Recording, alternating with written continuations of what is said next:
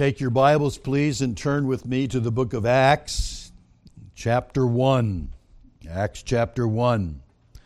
We are engaged in a series entitled The Ongoing Work of the Resurrected Savior. We have been seeing what Jesus taught his disciples, particularly his apostles, following his resurrection from the dead and prior to his going back to be with the Father, what we normally call his ascension. Now, this particular chapter here, chapter 1 in the book of Acts, actually deals with his ascension, but we are going to look at something a little different from this, something where we left off last Lord's Day. We've already seen what we called his appearance on the shore from John chapter 20. We also looked at from 1 Corinthians chapter 15, the teaching of the Apostle Paul regarding his appearances. And most recently, we've been looking from the book of Matthew, the Gospel of Matthew, and chapter 28, what we called his appearance on the Mount, where Jesus tells his apostles, All authority has been given to me on heaven and on earth. Therefore, in light of that, go make disciples of all nations.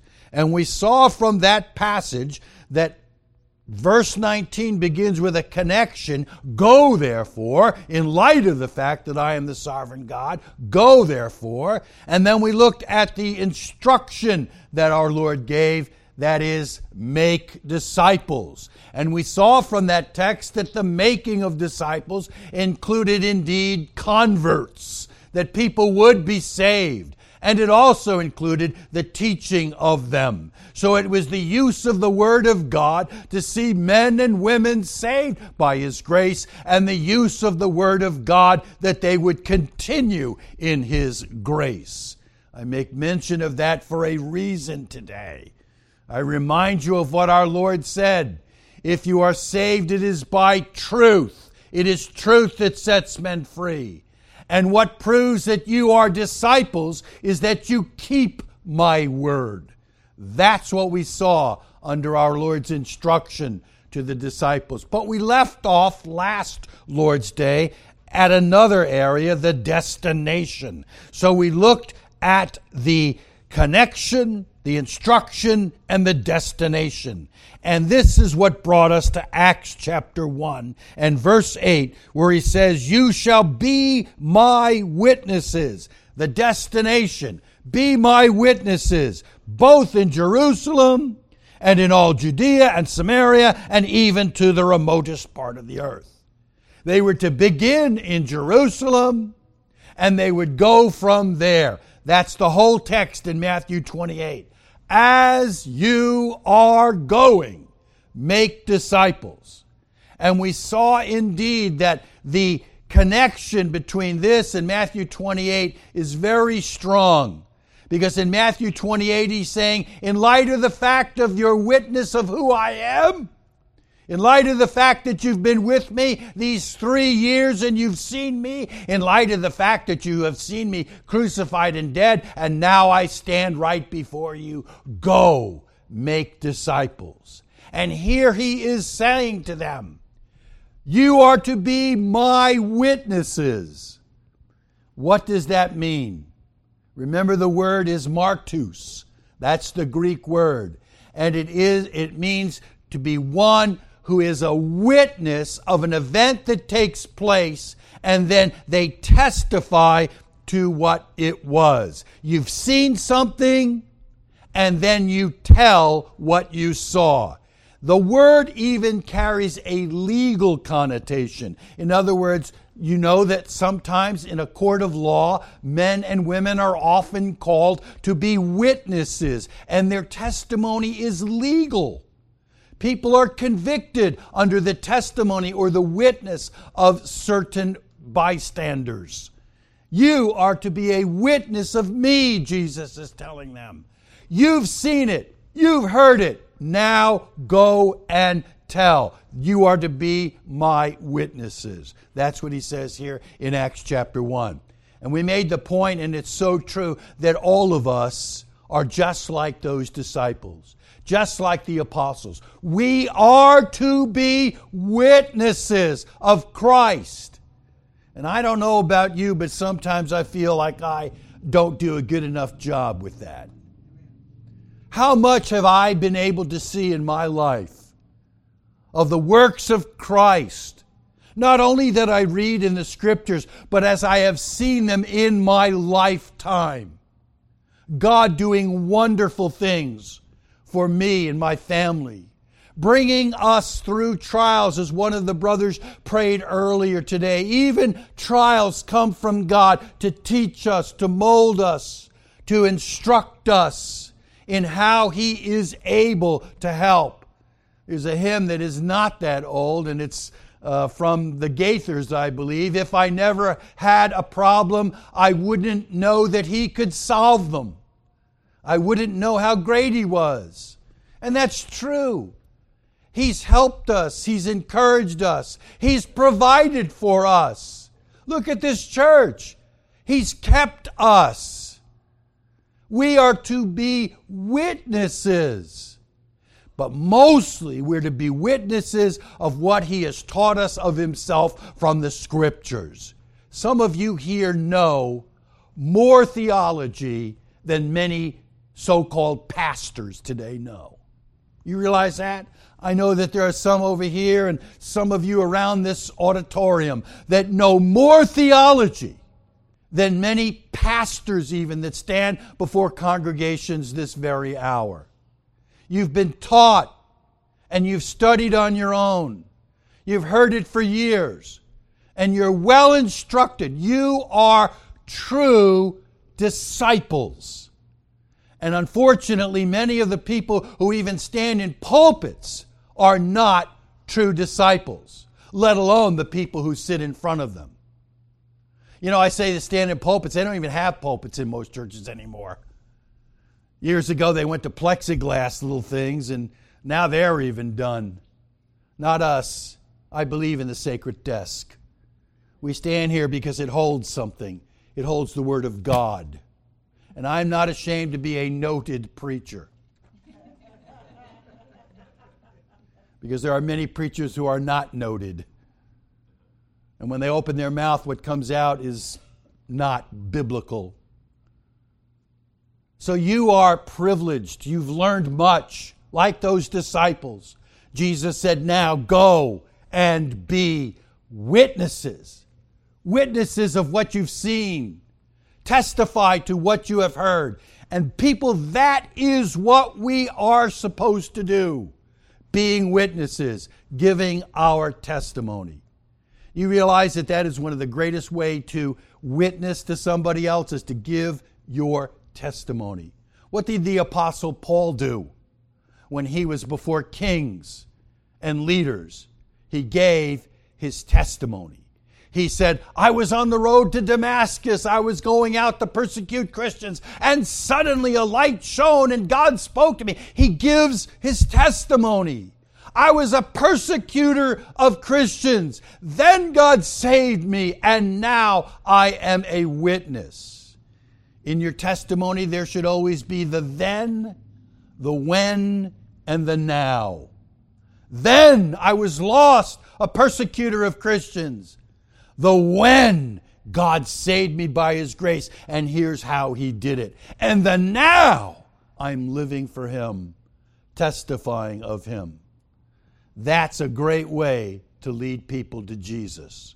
Just giving your own testimony. And so Jesus tells them here in the book of Acts, chapter 1 and verse 8, that you are to be my witnesses.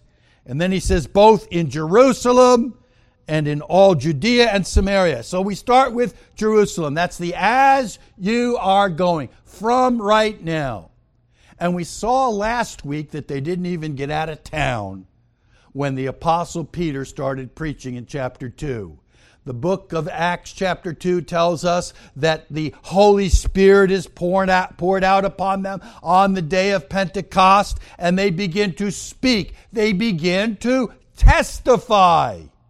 They begin to be witnesses of what Jesus has done. And the text tells us in chapter 2 and verse 5 that there were people, Jews, living in Jerusalem, devout men from every nation under heaven, and they heard them speak in their own tongues, their own native language, their own dialect, their own southern drawl or New York accent. They all heard them in their own tongue. But the point we made is that there were Jews living in Jerusalem, devout men from every nation under heaven. So without even leaving the block, they preached to people from all over the world, as it were, every nation. And this is what Jesus said as you're going, be my witnesses. And that is what they did. They were being witnesses to what they had seen Jesus do. They had witnesses to what Jesus uh, taught them. They would teach others. And they were witnesses to his resurrection from the dead, which is a direct connection back to chapter 28 in the book of Matthew. But now that's where we left off, with a little bit thrown in. But I didn't want to leave it there because I didn't want to leave you the impression that the apostles didn't go anywhere else. I cannot take the time to, today to tell you in detail what happened with all the apostles, but uh, did you ever wonder what happened to the apostles. It's not that they all stayed in Jerusalem. Now they stayed there. Some of them stayed there for some time, and some of them never got out. But I want to take the time today to see what happened to the rest of the apostles or to the apostles of our Lord Jesus. Because you remember that I told you that that word martus had a dual meaning. I just wasn't able to get to it last Lord's Day. But I told you that the word martus, to be my witnesses, had a dual meaning. The first meaning was the one that we've looked at that it is one who has seen something and reports what he has seen, even carrying that legal weight. But the second meaning of the word martus, you can hear in the word martus martyr. It means to die, to give your life, to be a witness of what you have seen and heard, and actually give your life in the process of it. Martyr. And it is common to think that back in the day of our Lord Jesus that there were a lot of martyrs, but that's sort of like in the past. The reality is that even as you are to be witnesses in this day in which we live, more people are being martyred for their stand for Jesus than were even being martyred back when Christianity was young and Rome was killing them. Yeah, there were a lot of martyrs then, but there are a lot of martyrs now. But that's part of the word. That's part of what the word means to be a martyr for the cause of Christ as you give a witness to all that he has done. There's all those illustrations. Some of them may be true. I don't know. I don't use too many illustrations like this very often, but I can't help but mention it now that perhaps you've heard of the illustrations of those who have in communist countries when the communists would come with the machine guns into the schoolrooms and would call upon they would call upon the children in the schoolroom to denounce Christ. Otherwise they would kill them and I remember one particular case where they said that they took a picture and they put the picture on the ground and said, You are to go spit on it, or else we will kill you. And every kid in the schoolroom or young person in the schoolroom spit on the picture. except for this one girl who was a true Christian. And she came along and wiped the spit off the picture with her hair. And they killed her. A martyr for Christ. We, we know nothing of that today.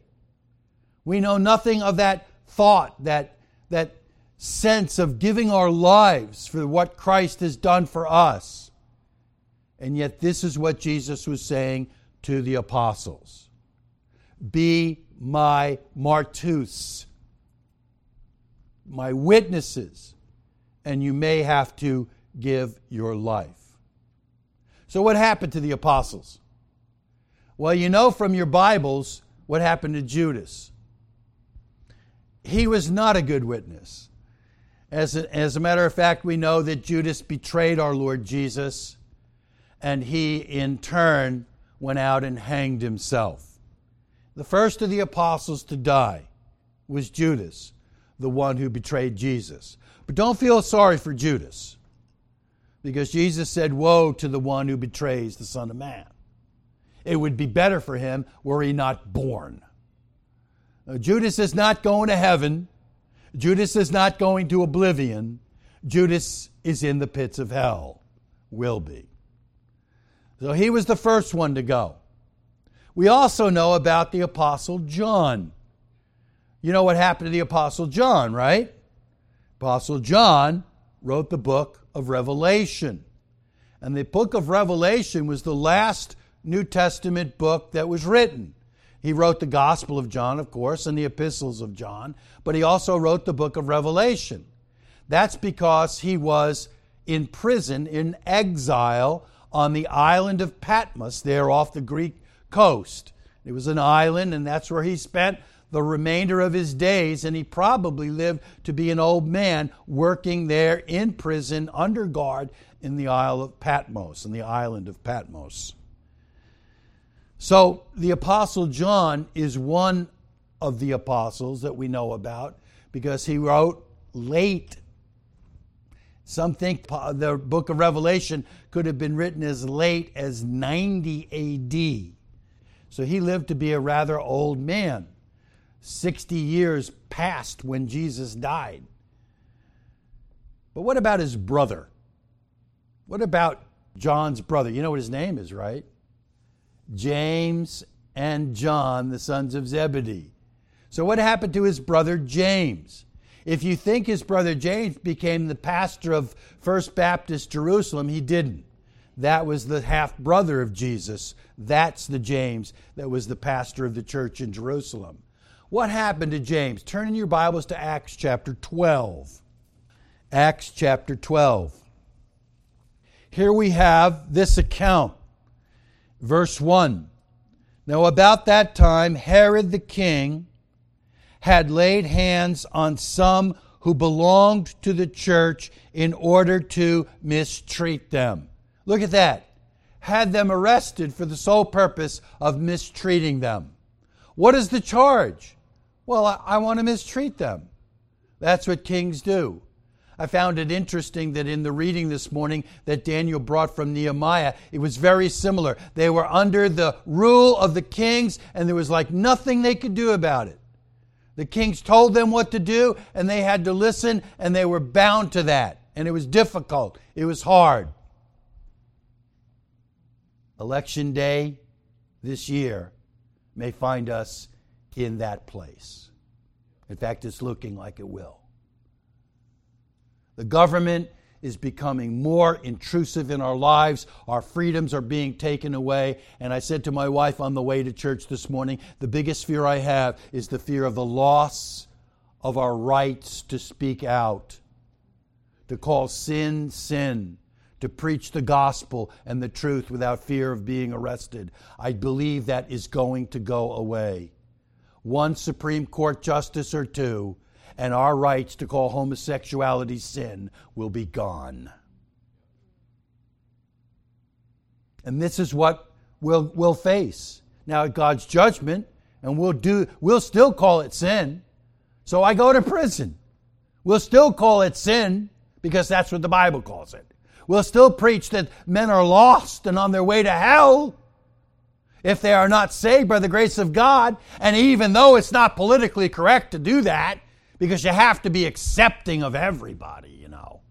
You have to accept everybody and all their sin and all their baggage and all their lostness. We have to accept them. They don't have to accept us. We can be trampled upon. We can be put in prison because we're Christians. You think that's not going to happen? It's already happening. It's already happening in other countries. And that's what Herod did here. Herod the king laid hands on some who belonged to the church in order to mistreat them. Just for that. And he had James, the brother of John, put to death with a sword. And so here's James, the brother of John, the beloved apostle, and he's put to death with a sword just because Herod wanted to. What's the charge? He's a Christian. What did he do? He was a witness of Christ and testified to the resurrection of Jesus. And so let's put him to death. It does indicate in some places in the scripture that the persecutions and trials will come. Well, listen, persecution and trials did come. They came for the apostles, and they came throughout church history to true believers. And why should we expect less? Except we're Americans and we do. We expect a life of ease. We expect prosperity wealth, happiness, and that's what preachers are preaching to congregations right now. If you're in Jesus, you should be happy. If you're in Jesus, you should be rich. If you're in Jesus, no trials will ever come upon you. The fact of the matter is, Jesus said persecutions will come. Jesus taught that if they did this to me, what do you think they'll do to you? They're not going to love us, they're going to hate us. And so, even though our government may be becoming more and more of a dictatorship and our freedoms may be leaving, it'll give us a great opportunity to stand tall for the Word of God, to side with our Savior Jesus Christ, and to be more light and more salt to the truth of His Word. God help us. That's the case. But here we have what Herod did to James. James was the first martyr, the first apostle to be martyred for the faith. The first apostle that gave his life for the faith. Stephen, of course, was the first martyr, and that was recorded a few chapters earlier. But I just want to show you this before we go. Look at the end of the chapter. Look what happens. Now, Herod, verse 20, he, Herod, was very angry with the people of Tyre and Sidon. And with one accord they came to him, and having won over Blastus, the king's chamberlain, they were asking for peace because their country was fed by the king's country. And on an appointed day, Herod, having put on his royal apparel, took his seat on the rostrum and began delivering an address to them. And the people kept crying out, The voice of a God and not of a man. You see, it says they kept crying out. So it'd be like this The voice of a God and not the voice of a man. The voice of a God and not the voice of a man. The voice of a God and not the voice of a man. Why were they doing that? They wanted his food. They were, um, they were trying to be nice to him to win his favor. Let's put it that way. They were flattering him, saying nice things to him. And what did Herod do? What did Herod do? He, he just drank it all in. Yes, indeed, the voice of a God and not the voice of a man. And immediately an angel of the Lord struck him down because he did not give glory to God, and he was eaten by worms and died. Wow. Just like that. Those worms must have been right there waiting. But here he is, taking the accolades that are due only to God. Because glory goes to God alone. And this one who killed James, the brother of John, was struck down by God immediately and eaten by worms. So I know that we may face persecution. I know we may face trial. But let's face it, what's going to happen to the ones that bring it upon us will be much worse in the long run. Because when they face the king, when they face the judge of all the earth, they will have to give an account. And they will come up short and will be consigned to the lake of fire with the devil and his angels for all eternity. So I'm not saying it's going to be fun, but take heart if you are called on to be a martus, a martyr for Christ, we know our end will be in glory, and our government's end will be in hell. Now, back to Acts chapter 1. You are to be my witnesses. First in Jerusalem, and that's what they did. They went first to where they were as they were going to Jerusalem, and they began to speak. And here we have in chapter 2 the account of Peter standing up before them and preaching and proclaiming God's truth. And God uses that to save literally thousands. But what happened to the rest of the apostles? That's what we want to get to right now. Well, the one who preached that sermon in chapter 2 of the book of Acts, right here, Peter, was killed by Nero in Rome in approximately 66 AD. Now, what I'm going to tell you is not from the Bible, it's from history. Not all history is wrong. Biblical history is accurate 100%, but most, most of this, much of this, is accurate to, be, to the best of our knowledge. Some, as I will tell you, is a little bit vague. But Peter came under persecution from Nero. You know why? Nero blamed the Christians for everything. Nero hated Christians. You want to talk about martyrs? Because there are children in the room, I can't tell you all that Nero did. But I'll give you one little tidbit. He would wrap Christians, he would cover them in tar, wrap them in large leaves, and set them on fire to be light at his parties. You've heard, about some of these things that were done to Christians in the early days. Nero hated Christians. History teaches that Nero set fire to Rome while, you know, Nero fiddled while Rome burned, and he blamed the Christians, particularly Paul. So he blamed Paul for all the woes of Rome. And not only did he have Peter killed, martyred, but Paul as well, right around the same time. Now, Paul, needless to say, not one of the 12 apostles, but Paul was indeed an apostle of Jesus, called later than they were, and Nero had Paul beheaded around 66 AD. What happened to Peter?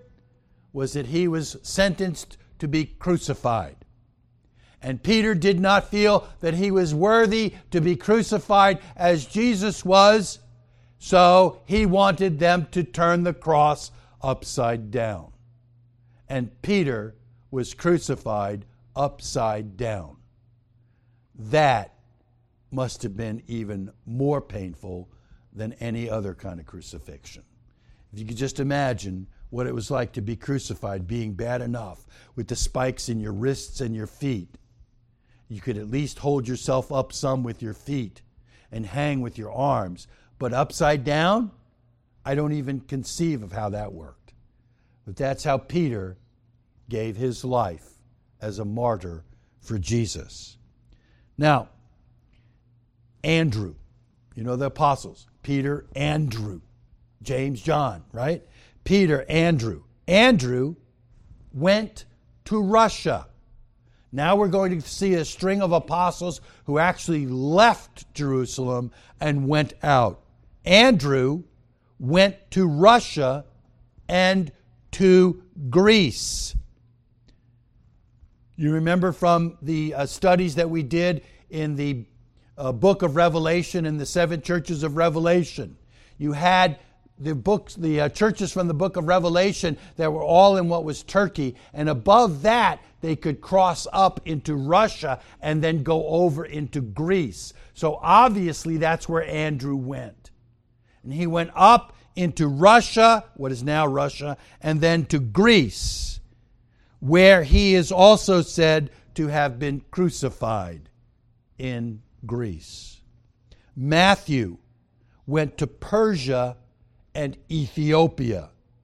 Now, some reports on Matthew say that he was not martyred, but most reports say that likewise Matthew was martyred there in Ethiopia. Philip had a powerful ministry in Carthage and in North Africa. He was put to death, however, for the faith in Asia Minor.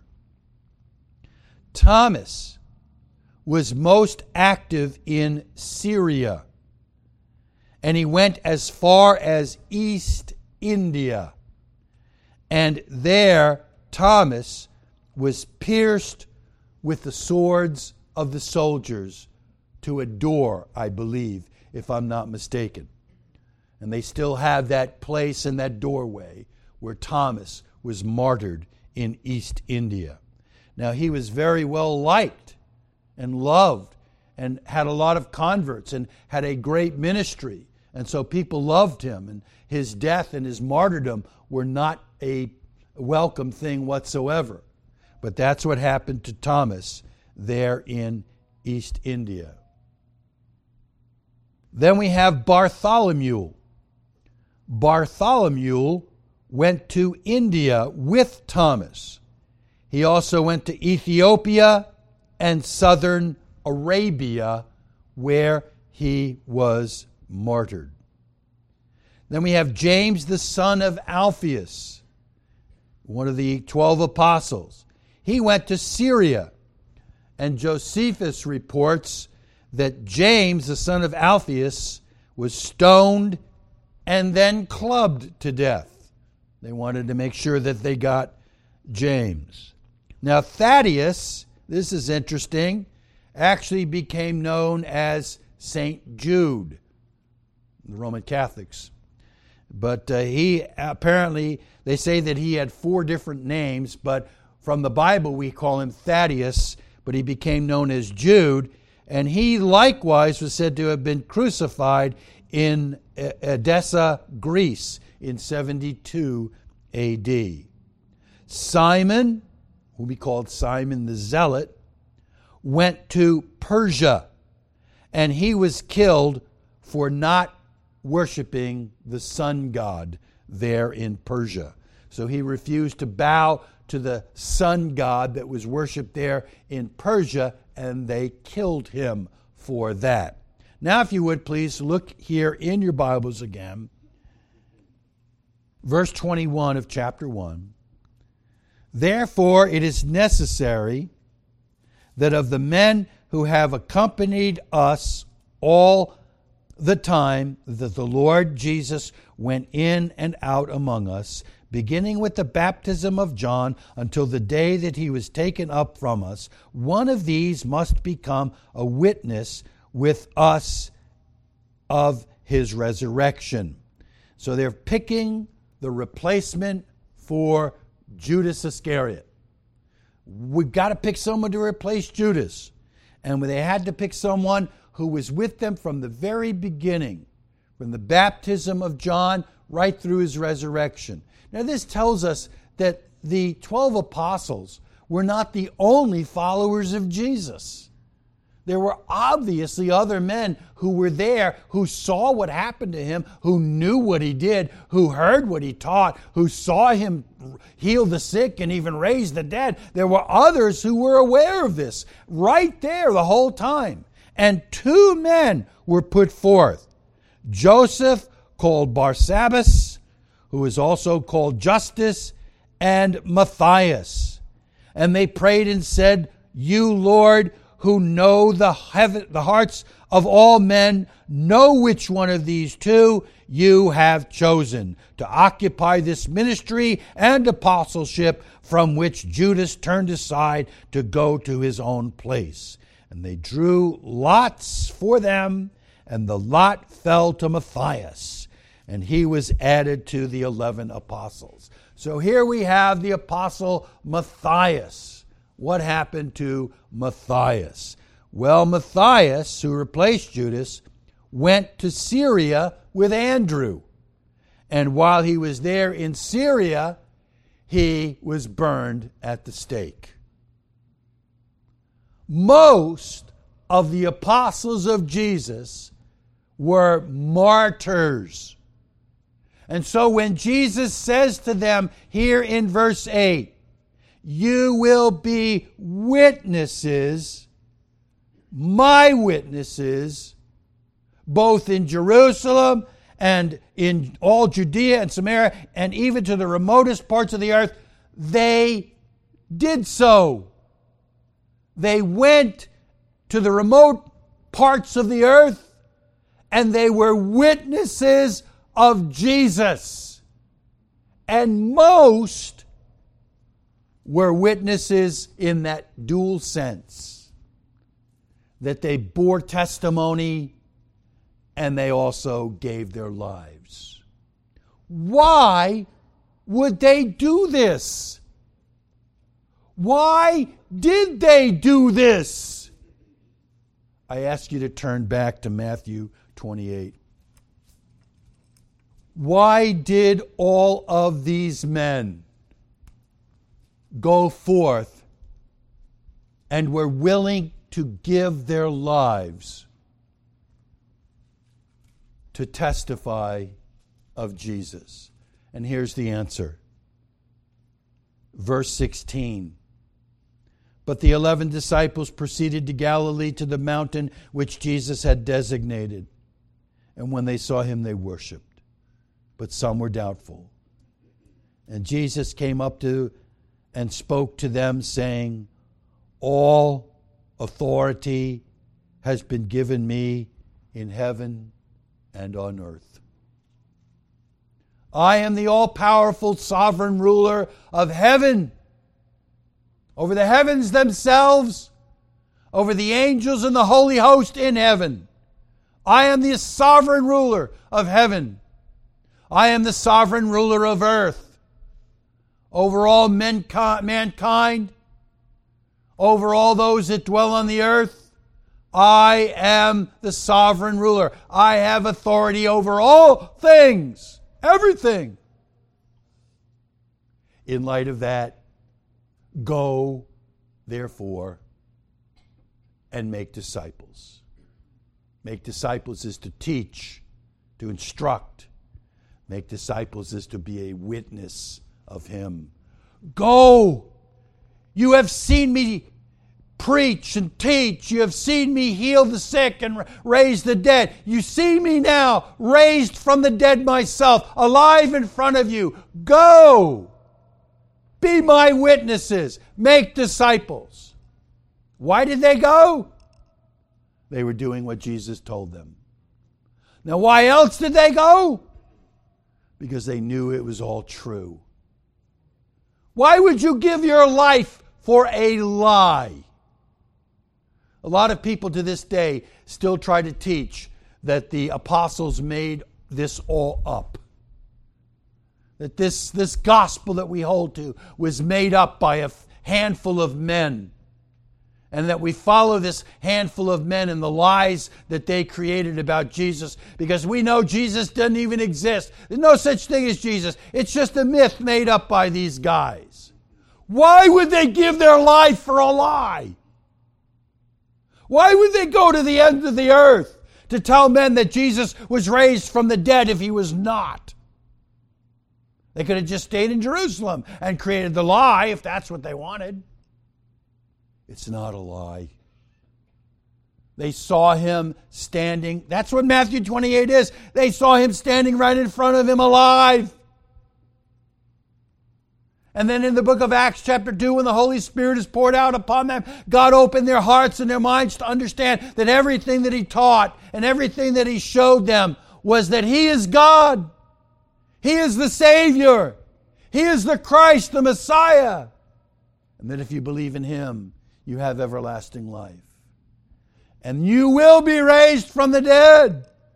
And the proof was standing right in front of them. Right in front of them. And so they went and were witnesses for Christ. Witnesses, that is, bearing testimony to what he taught them, what he showed them, and what he did. And witnesses to death. Martus, giving their lives for Jesus. Are we willing to do half of that? Any of that? Can you go to the office next to yours at work, even? Is that too far?